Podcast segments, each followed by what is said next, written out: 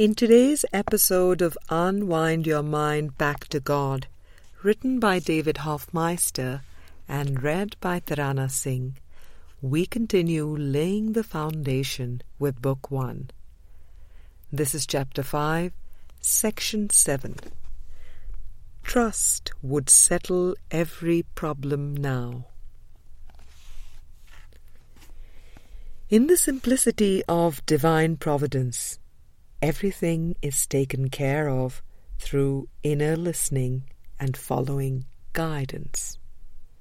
Whatever is offered in Christ's service is received as well in Christ's service.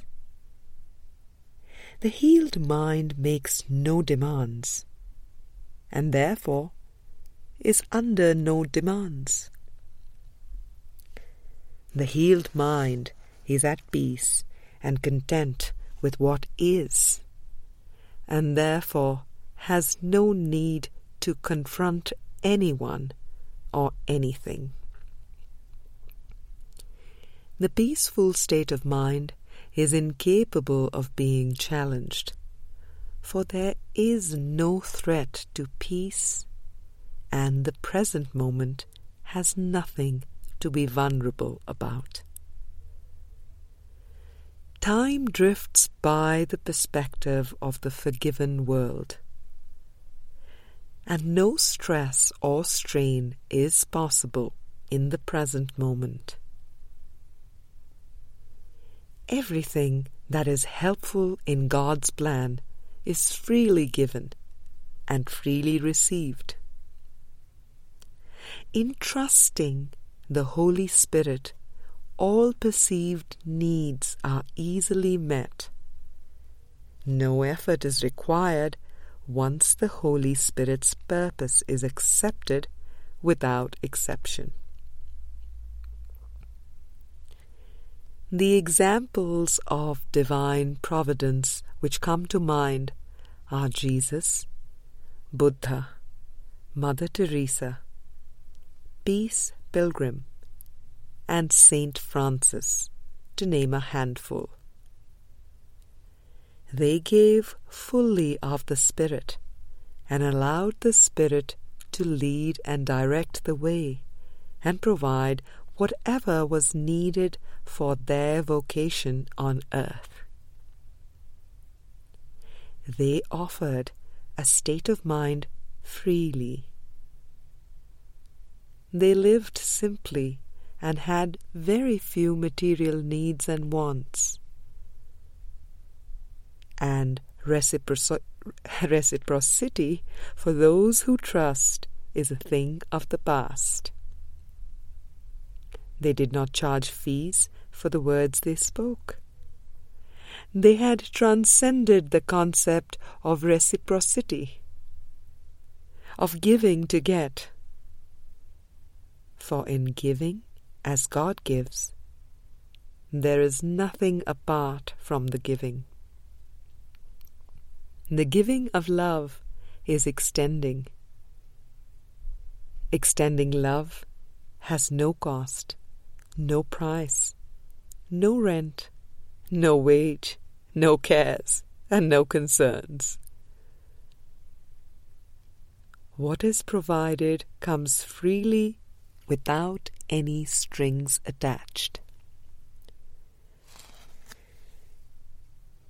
In this world, divine providence seems rare to impossible to the tra- untrained mind. For reciprocity is learned and trust is unknown until it is developed.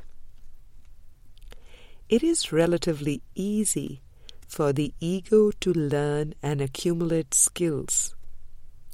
To learn how to do mundane, meaningless tasks and participate in the economic dance of reciprocity.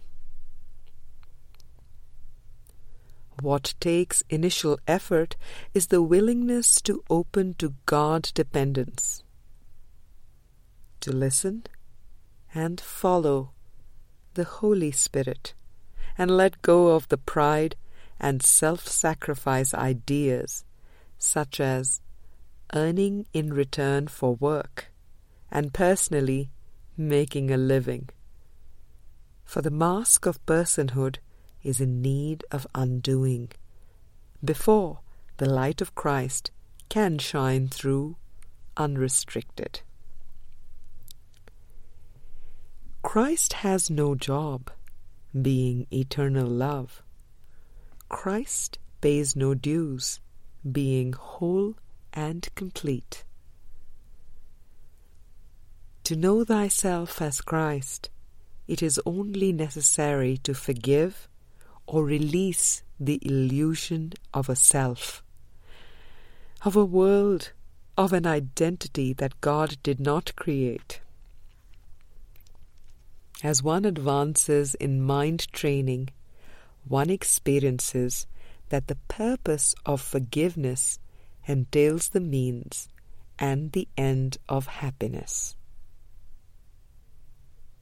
Saint Augustine said, Love and do what you will.